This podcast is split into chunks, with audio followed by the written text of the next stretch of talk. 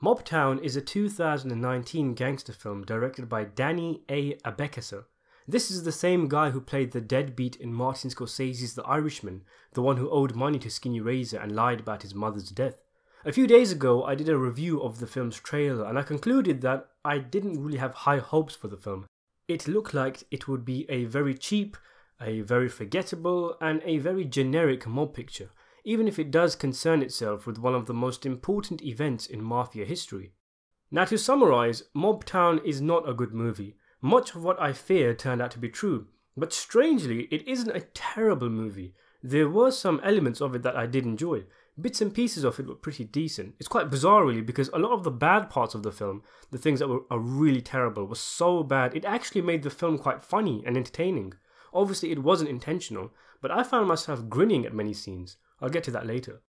So, Mobtown is a movie about the infamous Apalachin Conference. If you don't know, this was a mob meeting that occurred in 1957 in a roadhouse in Apalachin in New York.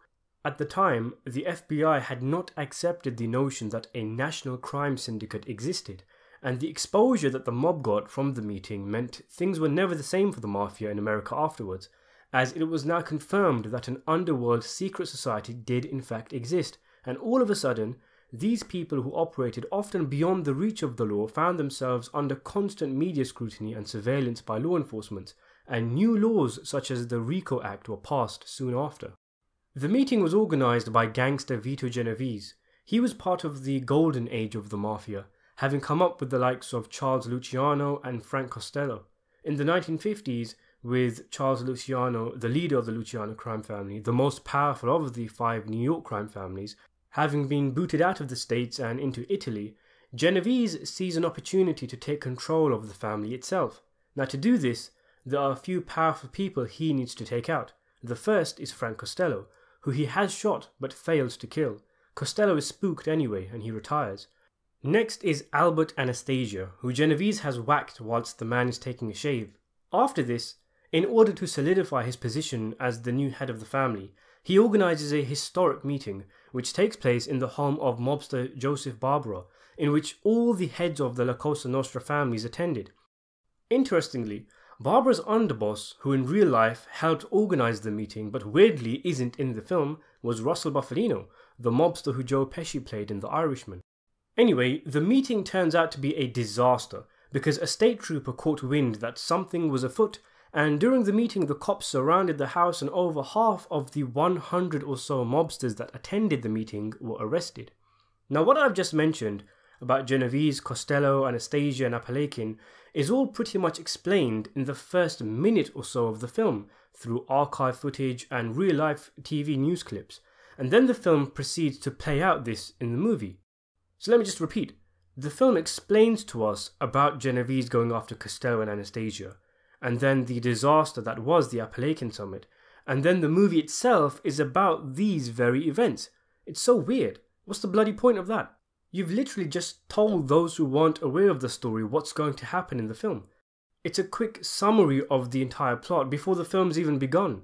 So weird, seriously.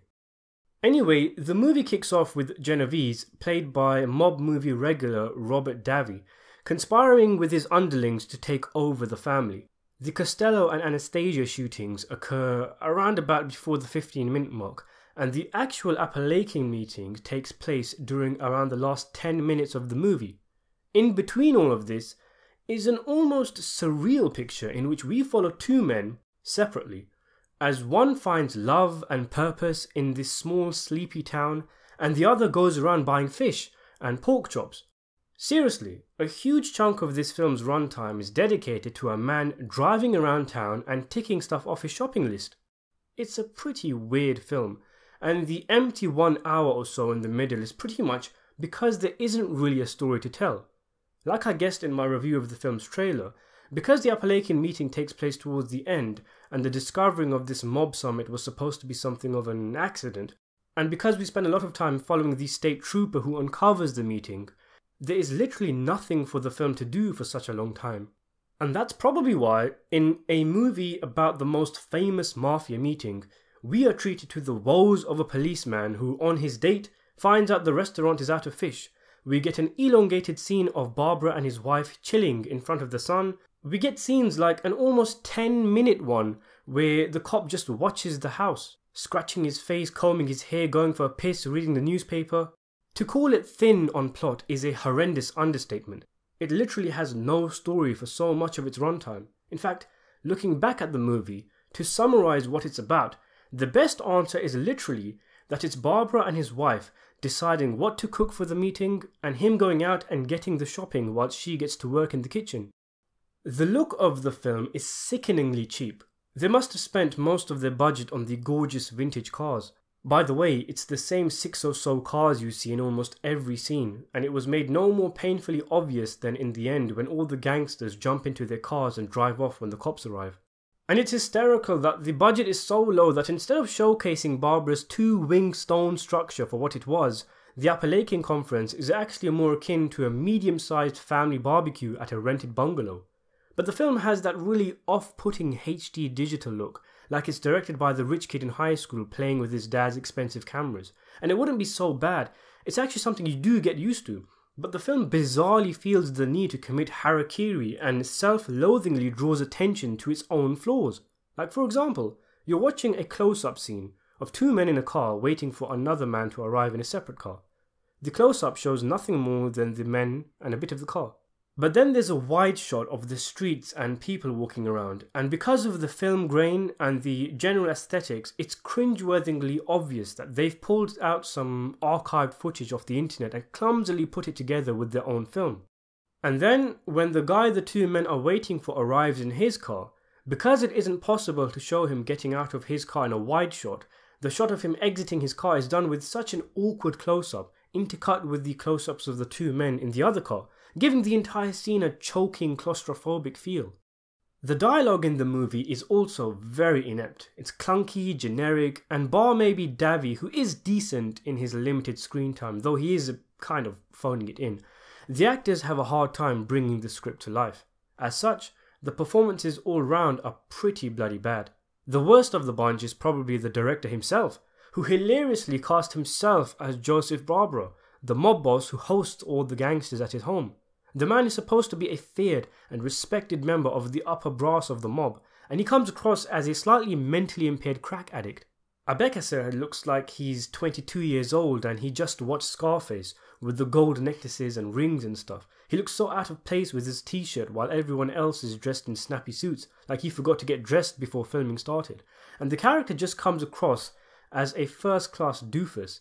In real life, Barbara was so embarrassed by the events of Apalachin, he retired, having been humiliated. I thought the film was going to set this up, and that's why Barbara looked like such a nincompoop throughout the movie. But it never happens, and it only dawned on me around an hour and 15 minutes into the movie that the main gangster in the film isn't supposed to be a comic relief, and we're actually supposed to take him seriously. This actually makes the film 10 times better because all of a sudden it's just mind bogglingly hilarious that Abeckaser must have watched the footage back and thought to himself, yeah, I look really badass and intimidating in this film. It was just a joke throughout the entire movie. It was a horrible, horrible casting decision. The woman who brilliantly portrayed Meadow in The Sopranos, Tony Soprano's daughter, is also in the film as Barbara's wife. But don't get your hopes up because she's probably the worst player in the entire film. She overacts so much. I'm genuinely concerned that she signed up thinking the movie was a spoof of the mafia genre. Her facial expressions could make Tommy Lee Jones bellow with laughter. And one scene in particular, when her husband tells her that Genovese is coming, she makes uh, the expression from the famous Scream painting, and she's all like, This is the opportunity of a lifetime! this is our chance! Holy moly. Meanwhile, in the same scene, Barbara is exasperated with tension and he's almost crying, but the way Abeckaser plays it makes it look like someone farted on set and he's trying to hold in his laughter. The only thing missing was the laugh track. Honestly, the funny as heck acting from these two clowns, like the in a comedy sketch, is the best thing about the film and it made it really entertaining. The rest of the cast range from standard cardboard cutout extras to people overacting. I found a lot of the way people talked quite over the top, like they've just watched a couple of gangster films and want to talk like their favourite movie stars. David Arquette plays the lead role in the film as the cop who is adamant that something is about to go down in Apalachin, much to the eye rolling of his superior.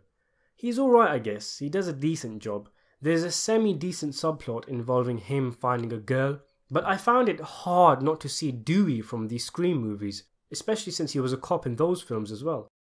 I mean, it's a perfect comedic setup, isn't it? The biggest gangsters and killers in America come together for a historic meeting, and the one man who can stop them is Dewey.